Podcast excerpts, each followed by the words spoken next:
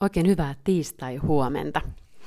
Ihan mahtava saada lisää kuulijoita tälle viikoittaiselle EU-aiheiselle podcastille. Huomaan, että on selvästi sana kiirinyt ja, ja tuntuu siltä, että enemmän tulee myös teiltä sellaisia aiheita, mitkä koskettaa just sitä teidän, teidän arkipäivää ja koitetaan nostaa niitä tässä syksyn kuluessa kaikkia, kaikkia mahdollisesti esiin. Ja aika hieno uutinen oli nyt sitten viime viikolta se, että Suomi saa yhden lisäpaikan nyt Brexitin myötä Euroopan parlamenttiin. Tärkeä asia ja vauhdittaa varmasti kiinnostusta myös eurovaaleihin ensi vuotta kohde. Nehän käydään 9.6. täällä meillä Suomessa. Tässä tietenkin presidentinvaalit on, on ensi keväänä se asia, mikä varmasti ää, suurempia tunteita ensin nostattaa, mutta tiedän, että kuulijoissa varsinkin on ihmisiä, että ketkä eivät malta odottaa, että päästään oikeasti keskustelemaan sitten niitä, niistä syvällisemmin noista EU-tason teemoista. Meillä kiirettä pitää tuolla suuressa valiokunnassa. Siellä on aikamoinen määrä vielä, vielä lakialoitteita lähdössä noihin eri, erikoisvaliokuntiin ja sitten tehdään Suomen, Suomen kantoja lainsäädäntöä, mitä unionista on vielä tälläkin kaudella tulossa ennen kuin sitten päästään kohti seuraavaa niin sanottua institutionaalista kautta, eli kun komissio sitten aloittaa ensi vuonna. Todennäköisesti siinä taas sitten marraskuun korvilla, kun on saatu nuo parlamenttivaalit käytyä ja nähdään, että minkälainen poliittinen ryhmittymä saadaan sitten johtoon ja jaetaan noita niin sanottuja huippupaikkoja. No, niistä ollaan teidän kanssa keskusteltukin jo, jo tässä taannoin ää, tässä syksys, tänä syksynä. Kannattaa kurkata sieltä noita edellisiä podcasteja, jos tuo teema kiinnostaa.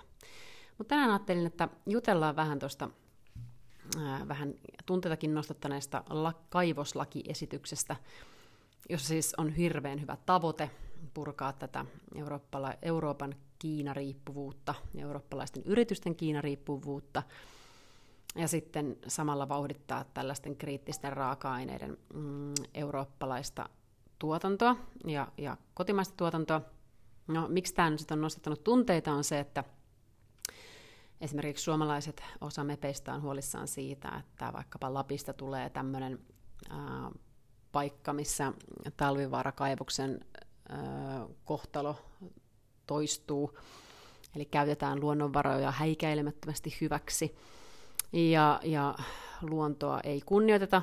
Tämä on sellainen asia, mikä on itselle hengen asia, siis luontoarvot ylipäätään. Ja sen takia mun mielestä nämä on ollut vähän erikoisia nämä lausunnot siitä näkökulmasta, että totta kai meille meidän luonto on erittäin tärkeä, mutta eikö niin, että luonto kaikkialla tulee olla yhtä tärkeä. Ja ne standardit, millä kiinalaiset tekee vaikka kaivostoimintaa, ei ole samat kuin eurooppalaiset tekee kaivostoimintaa tai me suomalaiset tehdään kaivostoimintaa. Niin eikö sitten ole tärkeintä se, että luonto säilyy kaikkialla maapallolla, ja jos me pystytään tekemään kaivostoimintaa korkeilla standardeilla ja osaamisella ja teknologialla, niin eikö sitä ole parempi tuottaa silloin niissä maissa, missä tämä osaaminen ja standardit on korkeat, missä me pystytään sitä valvomaan. Ja sen lisäksi siinä on tämmöinen turvallisuuspoliittinen vahva elementti siitä, että me varmistetaan oma raakamateriaalinen raaka-aineiden saatavuus, eikä me ole enää Kiina-riippuvaisia. Ja mun ajattelusta on niin win-win-win, ja sen takia me en ymmärrä tota, niin kuin kritiikkiä tuolta näkökulmalta. Se on vähän sama asia kuin sanotaan, että täällä on hyvä olla saastuttamatta polttomattomia polttoaineita ja liikennevälineitä, mutta sitten muualle ei ole niin väliä, niin siinä on mitään logiikkaa, tämä on yksi maapallo. No joo, mutta jutellaan vähän tästä tänään ja, ja ehkä lisääkin. Mm, kattelin vähän noita lukemia, että mitä nämä, mitä nämä tällaiset materiaalit on, mistä oikeasti puhutaan. Esimerkiksi EU-ssa, kun käytetään magneesiumia, niin siitä jopa 97 prosenttia tulee Kiinasta. Ja sitten tämä koboltti, mistä paljon puhutaan, niin ö, yli 60 prosenttia maailman käyttämästä koboltista jalostetaan Kiinassa. Et puhutaan siis valtavista määristä, mitä Kiina näitä niin, tuottaa ja jalostaa. Ja sitten jotain, on tämmöisiä jotain harvinaisempia maametalleja, niin Kiina on oikeastaan ainoa, kuka niitä tuottaa. Ja sitten näitä tarvitaan puolijohteissa, ja niin kuin meidän, ylipäätään meidän teknisessä laitteessa tänä päivänä, ilman niitä käytännössä ne ei toimi. Ja tämä, niin nämä riippuvuussuhteet on niin huikeita, että jos ei nyt tehdä aika radikaalejakin uudistuksia ja aseta tiettyjä tavoitteita, niin niin me ei, me ei päästä, päästä ää, irti tästä riippuvuudesta vielä monen kymmeneen vuoteen, ja se on kyllä huolestuttavaa. Ja joo, me ymmärrän tämän kritiikin, että tässä tulee tämmöinen kiistanalaisuus siitä, että, että tämä esitys antaa no, tosi nopeita lupia kaivostoiminnalle. Ja komission pohjapaperissa oli, että, että tällaiset strategiset ää, tuotantolaitokset, niin niiden lupakäsittely saisi kestää enintään vuoden. Ja se on kyllä niin kuin liian, liian nopea, mutta ilmeisesti tämä koski vaan tämä tosi nopea niin kuin sääntely komission, komission ajattelussa jalasto, jalostamoita ja kierrätyslaitoksia, mikä tekee sinänsä ihan järkeäkin, varsinkin noiden kierrätyslaitosten osalta. E, ja sitten näitä automaattilupia ei oikein kaivostoiminnalle, ei ollut parlamentin kannassa, ei ollut edes komission kannassa niin kuin voi automaattisesti kenellekään antaa, vaan ne pitää olla todella, todella tarkasti sitten standardoituja. Ja siis tämä lopullista paperiahan ei ole. Nyt alkaa kolmikantaneuvottelut, missä sitten käydään EU-jäsenmaiden välillä ja parlamentin välillä näitä neuvotteluja. Ja mikään näistä tahoista ei siis aja automaattisia lupia kaivoksille. Ja tämä nopeutettu, nopeutettu prosessi koski siis jalostamoita ja kierrätyslaitoksia, olkoonkin, että kyllä myös, kyllä myös kaivoksille taisi olla pari vuotta se, mihin, niin kuin, mihin, mihin sitten tähdättiin, tähdättiin mutta katsotaan, että miten ne sitten käytännössä – käytännössä muotoutuu noissa kolmikantaneuvotteluissa, että kuinka kauan siihen oikeasti sitten menisi aikaa. Mutta tässä jo useat asiantuntijathan kritisoi sitä, että, että kaivostoiminnankin niin, luvitus kahdessa vuodessa on kyllä tosi tosi nopea. Ja siinä tietenkin olennaista omasta mielestäni on se, että noin noi nimenomaan ää, ympäristöstandardit täytyy olla kunnossa. Mutta kurkataan vähän tätä viikkoa, mitä muuta tällä viikolla nyt sitten on. Tänään on ihan tämmöinen niin mielenkiintoinen sinänsä tämä Eva Kailin, eli kuka oli keskiössä tässä korruptio, korruptioskandaalissa, Euroopan parlamentin entinen vara, varapuhemies, niin, niin juri, jurissa on sitten kuuleminen hänen koskemattomu, koskemattomuuden pidättämisestä, eli hän on pyytänyt sitä, että että, että hänen että hän, hän edelleen vakuuttaa syyttömyyttään ja miten hänen koskemattomuus sitten Euroopan parlamentin jäsenenä, niin miten se jatkossa siihen suhtaudutaan. Katsotaan, mielestäni hän on kyllä menettänyt, vaikka ei häntä ole tuomittu mistään, niin uskottavuutta aika valtavasti. Ja, ja parlamenttihan ryhtyi tuossa tosi tiukkoihin toimiin tämän kaltaisten korruptioskandaalien välttämiseksi tulevaisuudessa, mutta katsotaan nyt, että miten siellä saadaan minkälaisia toimi oikeasti konkreettisesti aikaan. Se ei tee kyllä hyvää instituutiolle, että tällaisia pääsee tapahtumaan.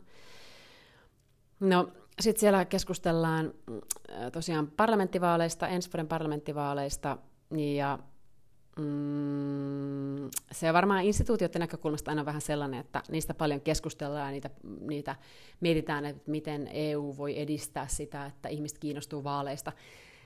Mä uskaltaisin sanoa, että instituutiot ei voi saada niin mitään hypeä aikaan tuommoisten vaalien ympärille. Eihän se, se on vähän sama asia, että jos eduskunta sanoisi, että Suomen vaalit on tärkeät. Eihän instituutio sinänsä ole kauhean kiinnostava taho sitä sanomaan, ja demokra- demokratiassa kyllä sen täytyy tulla vapaalta medialta, ehdokkailta, ihmisiltä, puolueilta se semmoinen, että hei, että nyt on niin tosi tärkeät aiheet, mitä käydään läpi.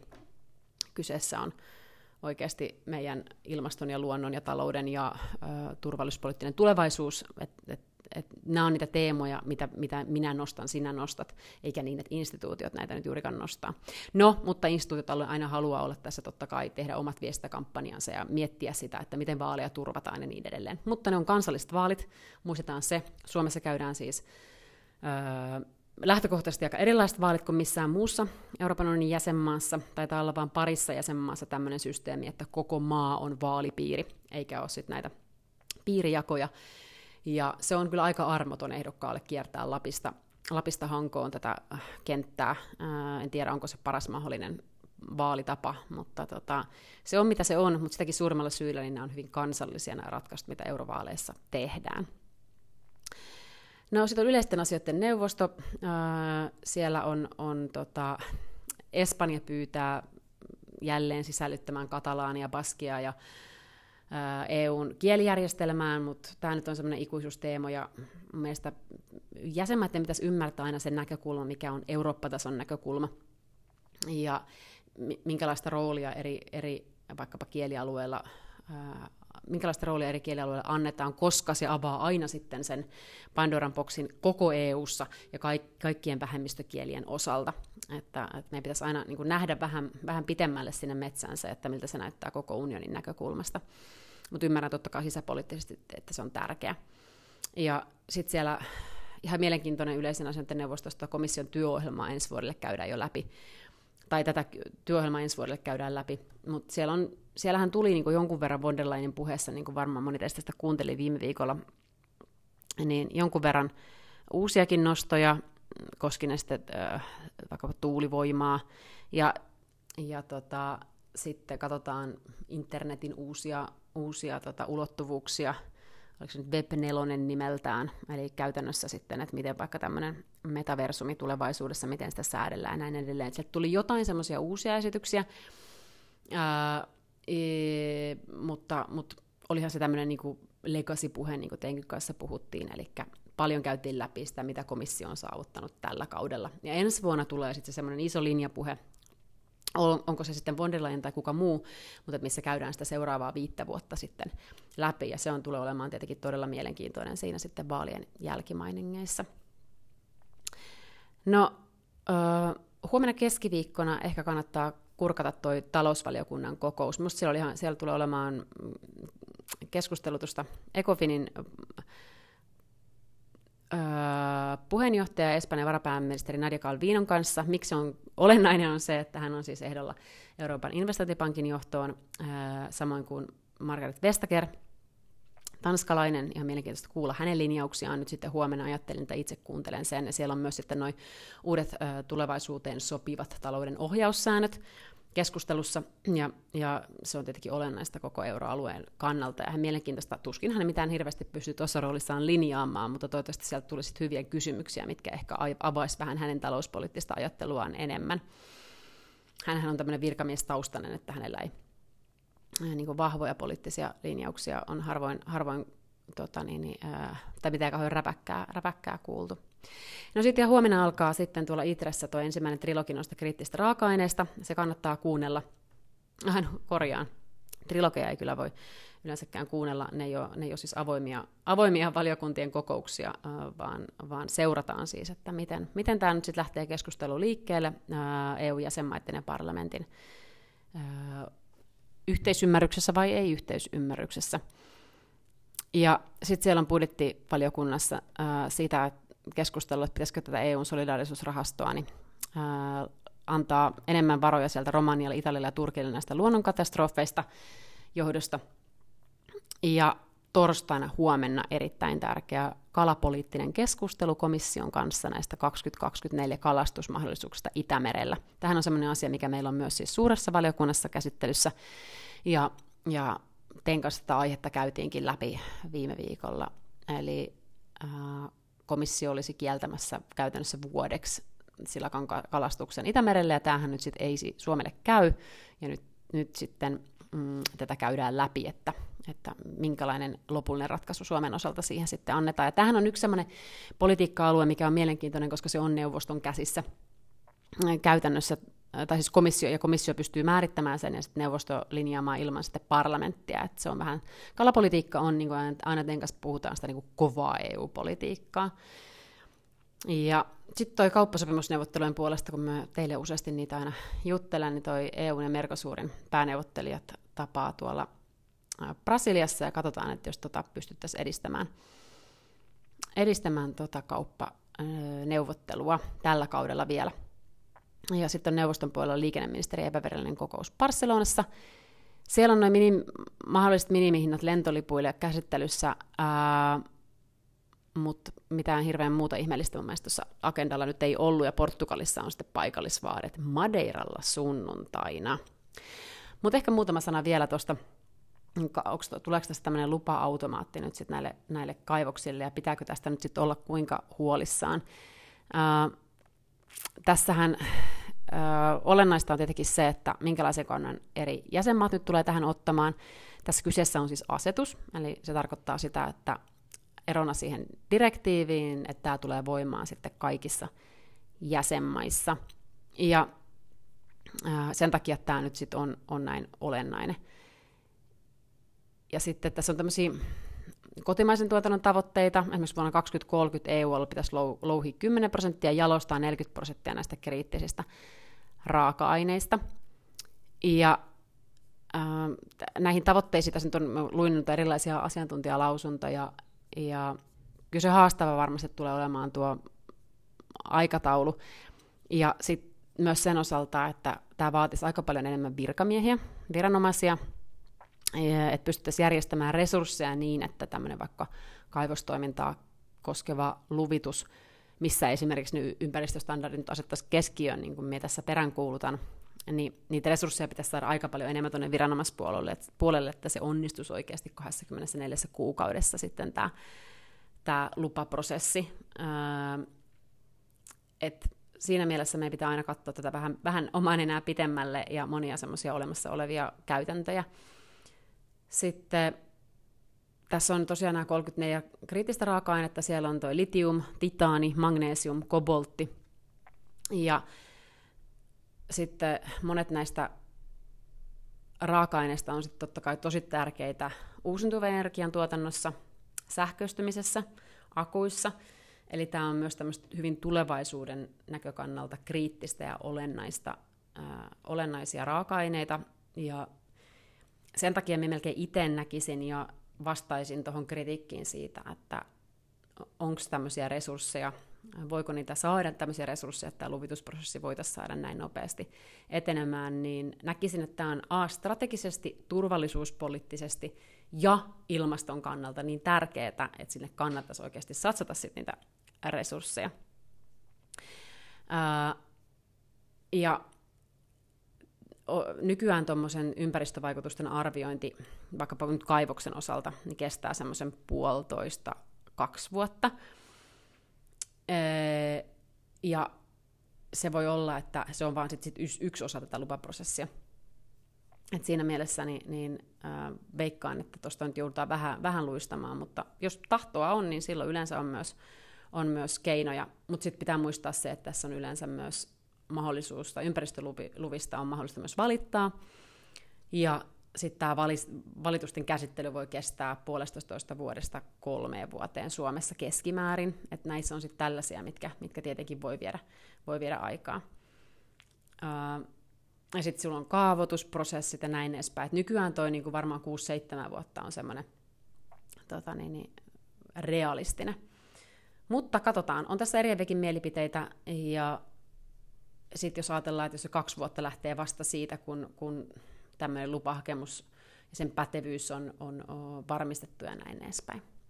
Summa summarum, mun mielestä ja mun pointti tänä aamuna on nimenomaan se, että nämä kaikki tällaiset luvitusprosessit, ympäristöstandardit, valitukset, kaavoitukset, niin, niin se on totta, että nämä tulee viemään enemmän aikaa, mutta yksi, mistä ei voida joustaa, on ne ympäristöstandardit. Valitusoikeus pitää olla mahdollinen. Nämä on kuitenkin alueita, mitkä on Suomelle kriittisen tärkeitä. Ne on, tois, ne on meidän, meidän kuntia, missä ihmiset elää. Meidän pitää huolehtia meidän luonnosta. Mutta sitten se, että pitää toisessa vaakakupissa myös muistaa se, että kuin tärkeä se on, että nämä saadaan nopeasti tämä tuotanto siirrettyä Kiinasta Eurooppaan, myös sen ympäristön ja ilmaston kannalta, sitten sen kokonaisturvallisuuden kannalta – ja sen kannalta, että jos meillä tulee taas joku jonkunnäköinen poikkeustilanne ja meidän ei ole mahdollista saada näitä raaka-aineita Kiinasta, niin me ollaan oikeasti hukassa, koska, koska niin monet teknologiat ja, ja tota niin, niin, teknologiat vaatii meidän arkipäivässäkin näitä, näitä raakamateriaaleja. Et ympäristö edellä ja sitten ä, turvallin, turvallisuus totta kai siinä käsi kädessä.